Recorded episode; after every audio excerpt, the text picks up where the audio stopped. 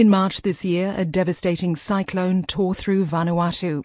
Its three hundred sixty kilometre an hour winds wreaked havoc on the Pacific Island archipelago, leaving eleven dead, tens of thousands homeless, and a damage bill in the hundreds of millions. This insight takes a closer look at the power play behind the relief effort in the aftermath of Cyclone Pam.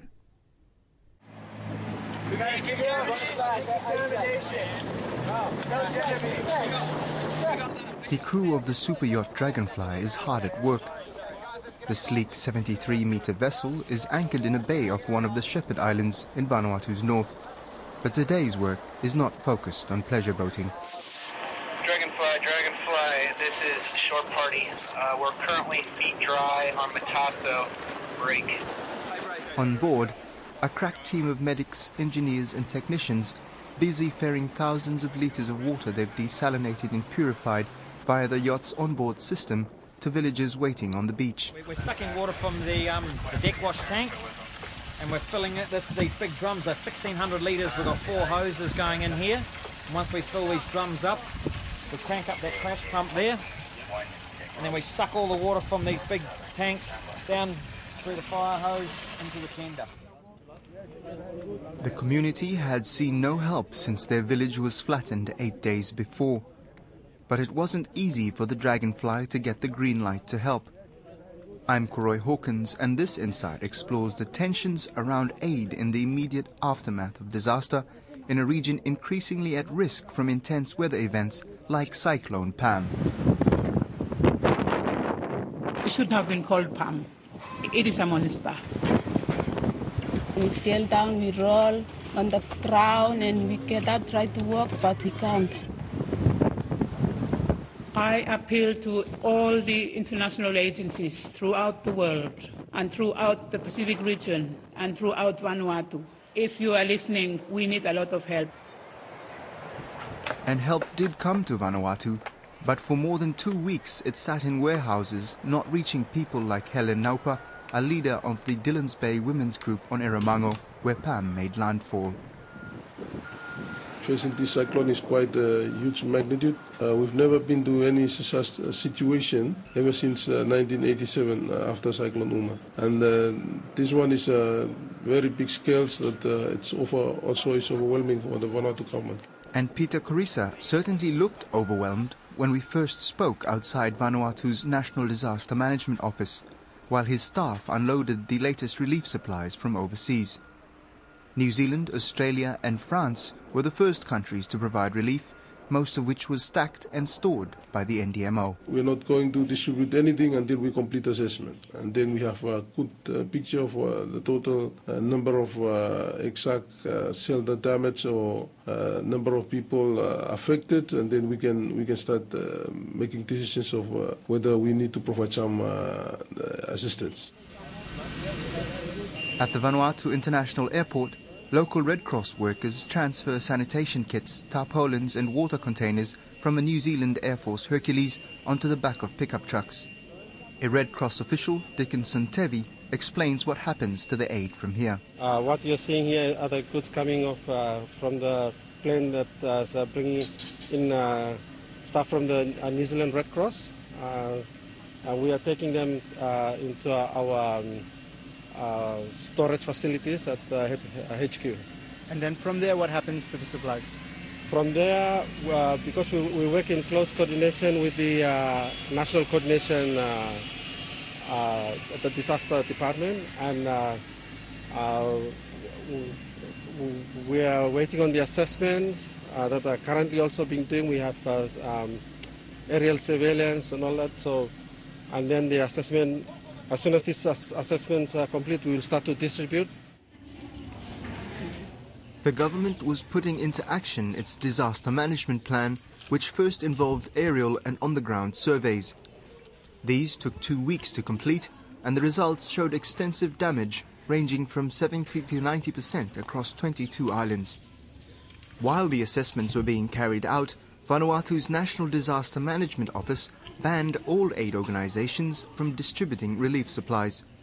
The N D M O's technical advisor, Benjamin Shing, explains why. It serves two purposes primarily. The first one is, is to get uh, government ownership over the, the reconstruction process and the relief efforts, but also to ensure that all the aid that is delivered is delivered in the most efficient and the most effective manner. And it's also recognition of the fact that all our development partners are treated equally, uh, and also be transparent to them and accountable for all the donations that come in and how we spend it. With no aid relief getting out, people were getting restless. I live around the area of freshwater, uh, about uh, three hundred meters from the school, and my roof was blown off, totally blown off. But uh, my kids were here during the cyclone. I was at home to look after my, our belongings, but the roof was blown off, so now I am residing in the school. Sikal Yaruel was one of tens of thousands of new Vanuatuans living in makeshift evacuation centres scattered across the capital, Port Vila, and around the country. The people who are here just want to know if the government could uh, give some answers to them quickly, because they're living in an institution that will be, you know, the school will resume any time, and they just wish, like I've said earlier, the, the, the, the rebuilding depends also on the financial side. And if the government could come out publicly and tell them, yeah, you go back home, we will provide you tents and tab uh, tablets so that you can stay there temporarily while rebuilding your, and that's the, the, the people's main concern now. So it would be much better if the authority concern will, could give that indication to, as to when this help might come. But help was not coming, and the international aid agencies and donor organizations were getting worried. Save the Children was one of a few N G Os able to deliver supplies to people in evacuation centers despite the restrictions. But Evan Sherman at their head office says in Pam's immediate aftermath, they were only allowed to give out basic food rations. It's a really difficult situation. There are so many aid agencies and uh, so much support coming in at the moment, so we need to stay as coordinated as possible. Once the assessments are carried out, then aid will be delivered as quickly as possible to the people most in need. And the current system that within which you're working, is it common, or is it something um, new for relief work or for Save the Children? Every, every disaster... Uh, Every disaster relief operation has a, a slightly different system, and we're working as, as uh, efficiently and effectively as possible with all the, the partners and agencies involved in this relief. Uh, so I was asking, have you encountered a system like this anywhere else? Uh, we, we often work with uh, governments, and often agencies will take, uh, governments will take the lead in coordinating uh, the, the relief effort and, and coordinating the assessments. Uh, Every, every situation is, is slightly different, though. The international media were not so diplomatic. At the nightly press conferences, the National Disaster Management Office was peppered with questions about the delays. But these were parried away by the N D M O's Benjamin Shing. The problem is, if I work on, say, eighty percent, and let's say, hypothetically, if there's ten thousand people over there, eighty percent, then I would need eight thousand shelter kits. I don't have that many shelter kits in country. If I take one thousand down, how do I distribute the shelter kits? Okay, it's about managing that process to ensure that there is social equity. There is a balance, and the thing about disasters that we have to remember no matter what is disasters are about people. Jane Rovins is an emergency management expert and senior lecturer at Massey University. She says Vanuatu's predicament is seen all over the world. The problem in a place like Vanuatu is logistically it's a bit of a nightmare. You have hundreds of islands all over. Some are inhabited, some are not. You have um, a lack of landing strips to bring in aircraft. You have a lack of deep water ports, so they can't bring in the big shipments. And you're relying on small boats, helicopters in a remote part of the world. And so it's hard because even with the best intention, it's still hard to physically get a medical team or water or food to some of these remote areas. And that's where this balance is, and I'm not sure there's a good answer to what the balance should be. It's something we face in all events. Um, we've seen it in China, we've seen it in Nepal, we've seen it in the U S. We saw it here in New Zealand, and we will continue to see it in all of these countries because there is not a good answer to any of it. A week after the cyclone hit, the bulk of the aid remained stacked and stored as assessments continued to be carried out. But a group of concerned local businesses decided to start their own relief effort. I joined them on their voyage to the badly affected Shepherd Islands, also known as the Dry Islands, because they have no natural groundwater source.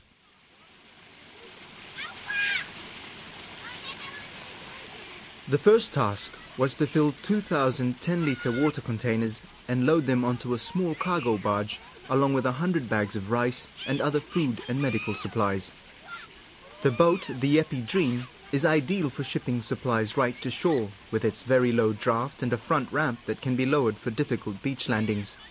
But conditions on board are anything but dreamlike.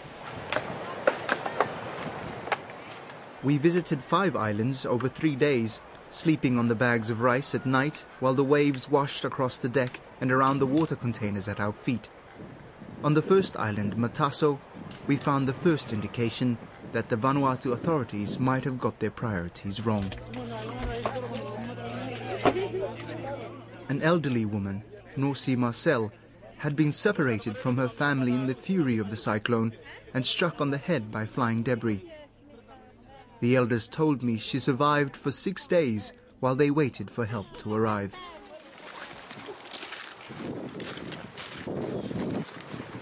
The village cemetery was in a little clearing just outside the village.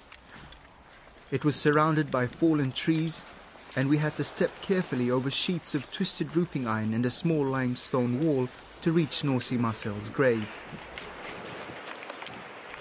It was covered with a pile of beautiful white pebbles from the beach, and placed carefully on top were some gifts, a bunch of flowers, some pretty bottles of perfume, and a solar flashlight wrapped in plastic to protect it from the elements. You gladly to receive you from, from the boat up to the dry land.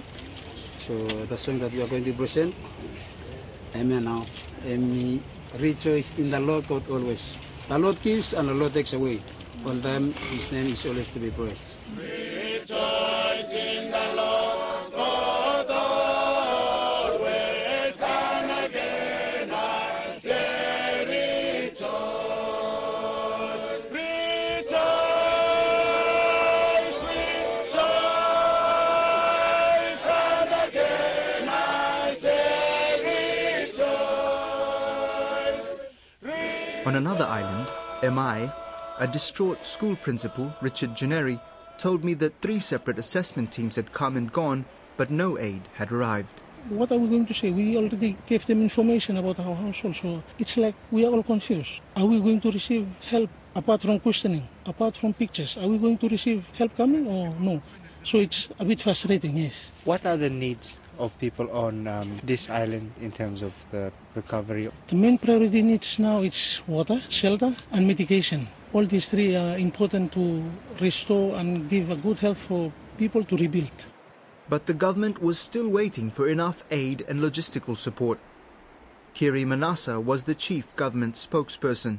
In response to criticisms that the government has been uh, slow in delivering the assistance, I basically I would say that uh, it's not really that we're delaying the assistance. The issue really is the amount of uh, uh, relief that we've got is really not enough to go out yet. Uh, and also we have logistical problems. The logistical challenges that we've been having is that uh, because of the scattered nature of the islands, uh, it's difficult to reach all of them. And so we're hopeful that we will be having Uh, H M S Canterbury from uh, New Zealand, and also the Australian boat uh, H M S Dropbrook, and the uh, French uh, Navy boat that's also arriving shortly. Those boats will come in and help uh, Vanuatu deliver all the uh, relief that we're stocking at the moment. The government is not deliberately delaying the delivery of the assistance. All it wants to do is make sure that the relief go out all at once and everybody benefits from it. Kiri Manasa says the government also had good reason not to rush in to help, with the staple yam crop ready for harvest at the time the cyclone struck. People from the islands, uh, we, you know, a lot of them live off their root crops, and uh, the government has calculated that uh, they will still be able to survive with the food that they have, and especially with yam season at the present. Uh, usually yams can last uh, for Uh, Uh, a number of uh, days, and and so the government is banking on on the people to be able to be using those until relief supplies reach them. It was never going to be perfect. Um, the immediate numbers out were that around two-thirds of the population had been um, affected and were in need of food. And that Ian was McInnes sort of is the Chief Executive of Tear Fund and Chair of New Zealand's N G O Disaster Relief Forum, which brings together groups helping countries pick up after disaster strikes. As it was, it took a little longer than expected. It was three weeks. I was up in Vanuatu at the three-week mark uh, on Tanna Island in the southern sort of group of islands for the country, and the final food distributions for the first batch of food were only going out then. And that felt a little bit slow, but the, all efforts had been made to that point to keep the Vanuatu government and its coordination mechanism uh, in charge of the response. And there'd been quite a process in the run-up to that, to getting really accurate data on exactly which households, which villages, which communities um, had what needs, not just for food, but for the whole array of humanitarian services that were about to come. Hey, is there a water bottle in there? While the U N agencies, N G Os and faith-based organisations were forced to toe the line and play a diplomatic game with the Vanuatu government, there was another group of actors who had no such political concerns. Dragonfly's been in the South Pacific for a number of years, and we've been very, very lucky to cruise some of the most incredible spots down here. Mike Gregory is the captain of the super yacht Dragonfly, which I came across by chance, helping deliver aid to Shepherd Islanders. Its billionaire owners were not on board and did not want to be identified. Spending five or six months in Vanuatu over the last couple of years um, has been an absolute treat. It's one of the most beautiful remote areas in the world. Uh, with some of the most incredible people, the most hospitable people that we've ever met, showing us their very, very diverse lands, um, waterfalls, mountains, volcanoes, beaches, amazing diving, an incredible culture. And when the storm hit, we as a crew, and fortunately supported by the owners, um, felt that there was no better team to come down and help, providing aid, search and rescue, delivering water, delivering food, and just trying to do as much as we can to help the people of Vanuatu.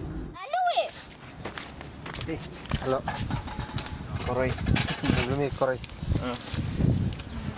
Ametron. Sorry, what name? You wasn't late? Milak follow you. Can you walk? one sixty souls.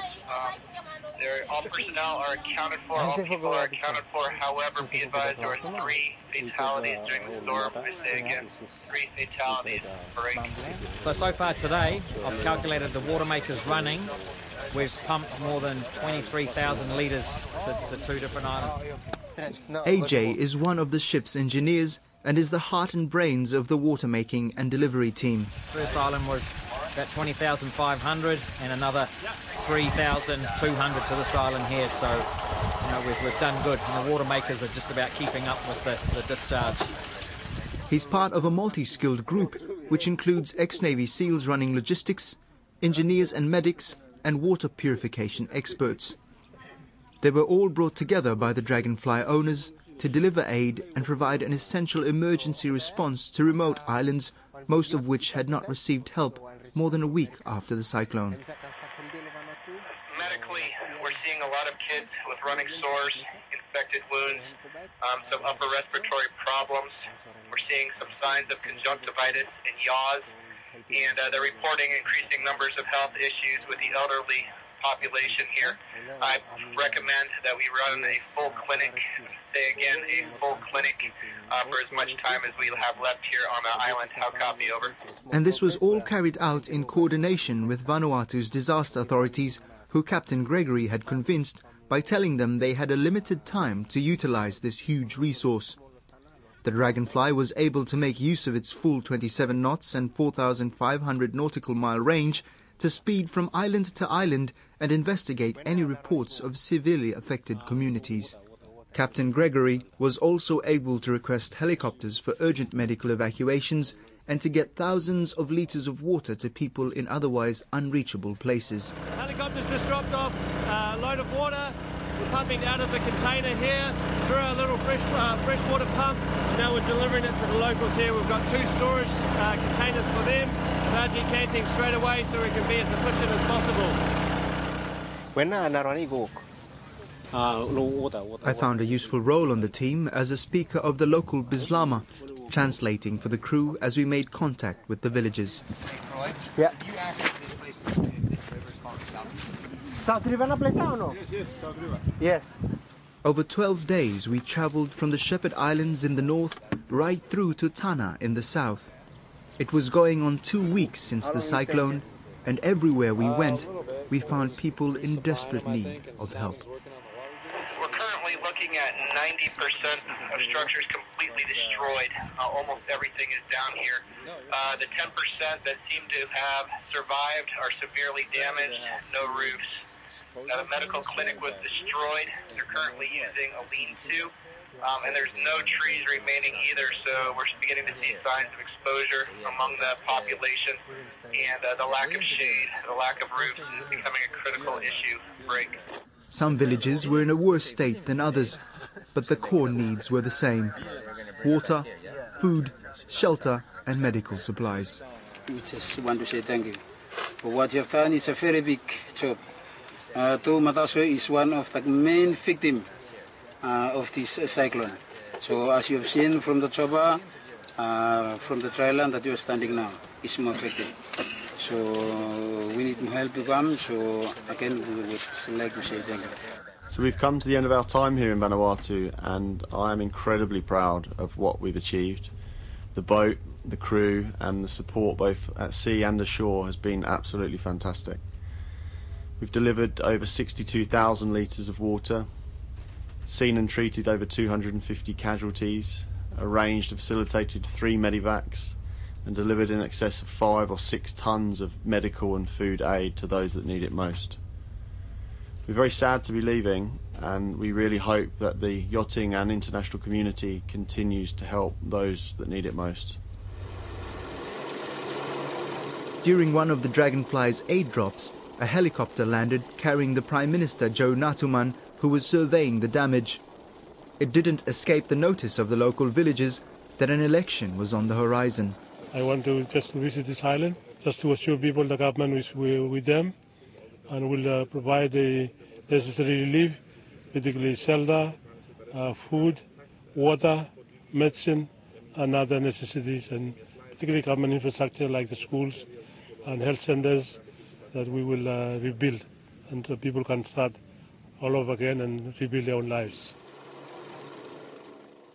A Vanuatu academic at Victoria University of Wellington, Pala Mulisa, says political and cultural considerations complicated aid delivery, such as intercommunal politics, including political, you know, political issues around who gets what, communities get what, uh, which leaders is seen to take the lead, and so on. And I, I think it'd be naive to think those issues weren't present, but I also it does a huge disservice to public sector staff in Vanuatu and elsewhere, who I think are just as frustrated as anyone, as everyone else, that things aren't moving as quickly as possible.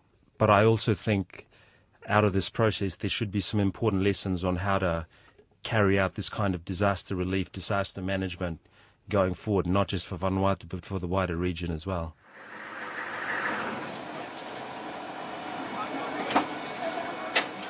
Back in Port Vila, two weeks after Cyclone Pam, the disaster authorities had finally started the formal distribution of relief aid.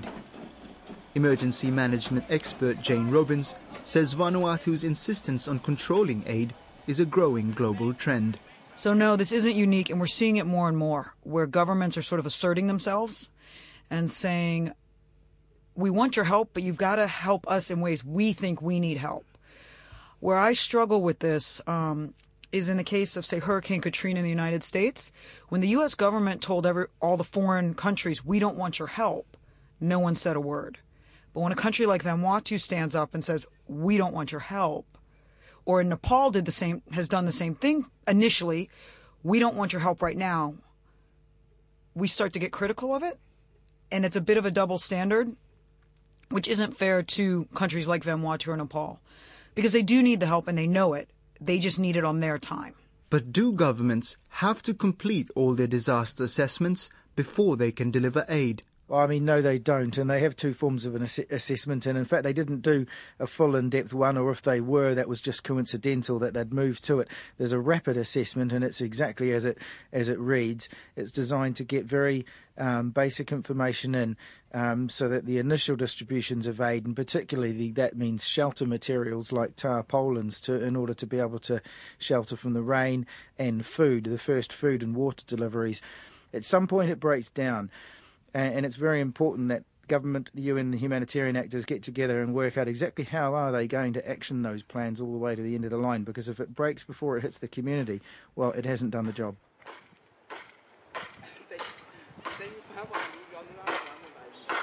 In the next few weeks, the Vanuatu government will wind up its humanitarian relief efforts and look to the reconstruction and rehabilitation phase. The World Bank says the country's damage bill is more than four hundred million dollars, two-thirds of the country's gross domestic product. There is concern the country does not have the capacity to fund this with huge loans, and there needs to be reprioritization of existing development projects. Meanwhile, the Vanuatu government has called for future relief funding and donations to be channeled through its own coffers. Ian McInnes says this is a bad idea. Routing all aid through governments is, is a very bad idea for all for all the obvious reasons. Not least, it can be hard to trace. Uh, um, there's a lot of folks who don't trust um, the efficiency. Uh, um, there, there can be problems with corruption, and that was the case in some of the early food distributions. And I, I saw the government move quickly and rightly to say that they would prosecute uh, anyone uh, uh, found um, stealing food aid, and that's the right message to send people. Um, you don't go stealing aid when folks need it most. Um, and so uh, I just think centralising it was a very silly thing to say. Uh, uh, it's not how the humanitarian architecture works. But Jane Rovins disagrees. I think the real question on that becomes, does the government have the capability to deal with tens of millions of dollars in aid? And a lot of countries don't. So they channel them through local partners, or they come in in aid packages. Pros and cons to that. A lot of aid packages have stipulations on them. We'll give you this if you do this. You know, so some governments are turning those away, just flat out saying, no, you can't tell us how we should be spending this. Again, it depends. If they're fiscally responsible and they can prove fiscal management, I have no problem with the idea that aid would go straight through the government. They know their country better than others. Vanuatu is still reeling from the storm they called the monster, but many are calling it a miracle. After all, only eleven people died and major outbreaks of disease have been avoided. The country has six months to hone its disaster management skills before the start of another cyclone season. I'm Koroy Hawkins, and that's Insight for this week. If you would like to share any thoughts, you can send an email to insight at radio n z dot co dot n z. Our Twitter handle is r n z underscore insight. I wrote and presented this program. It was produced by Sally Round with technical production by Dan Biban.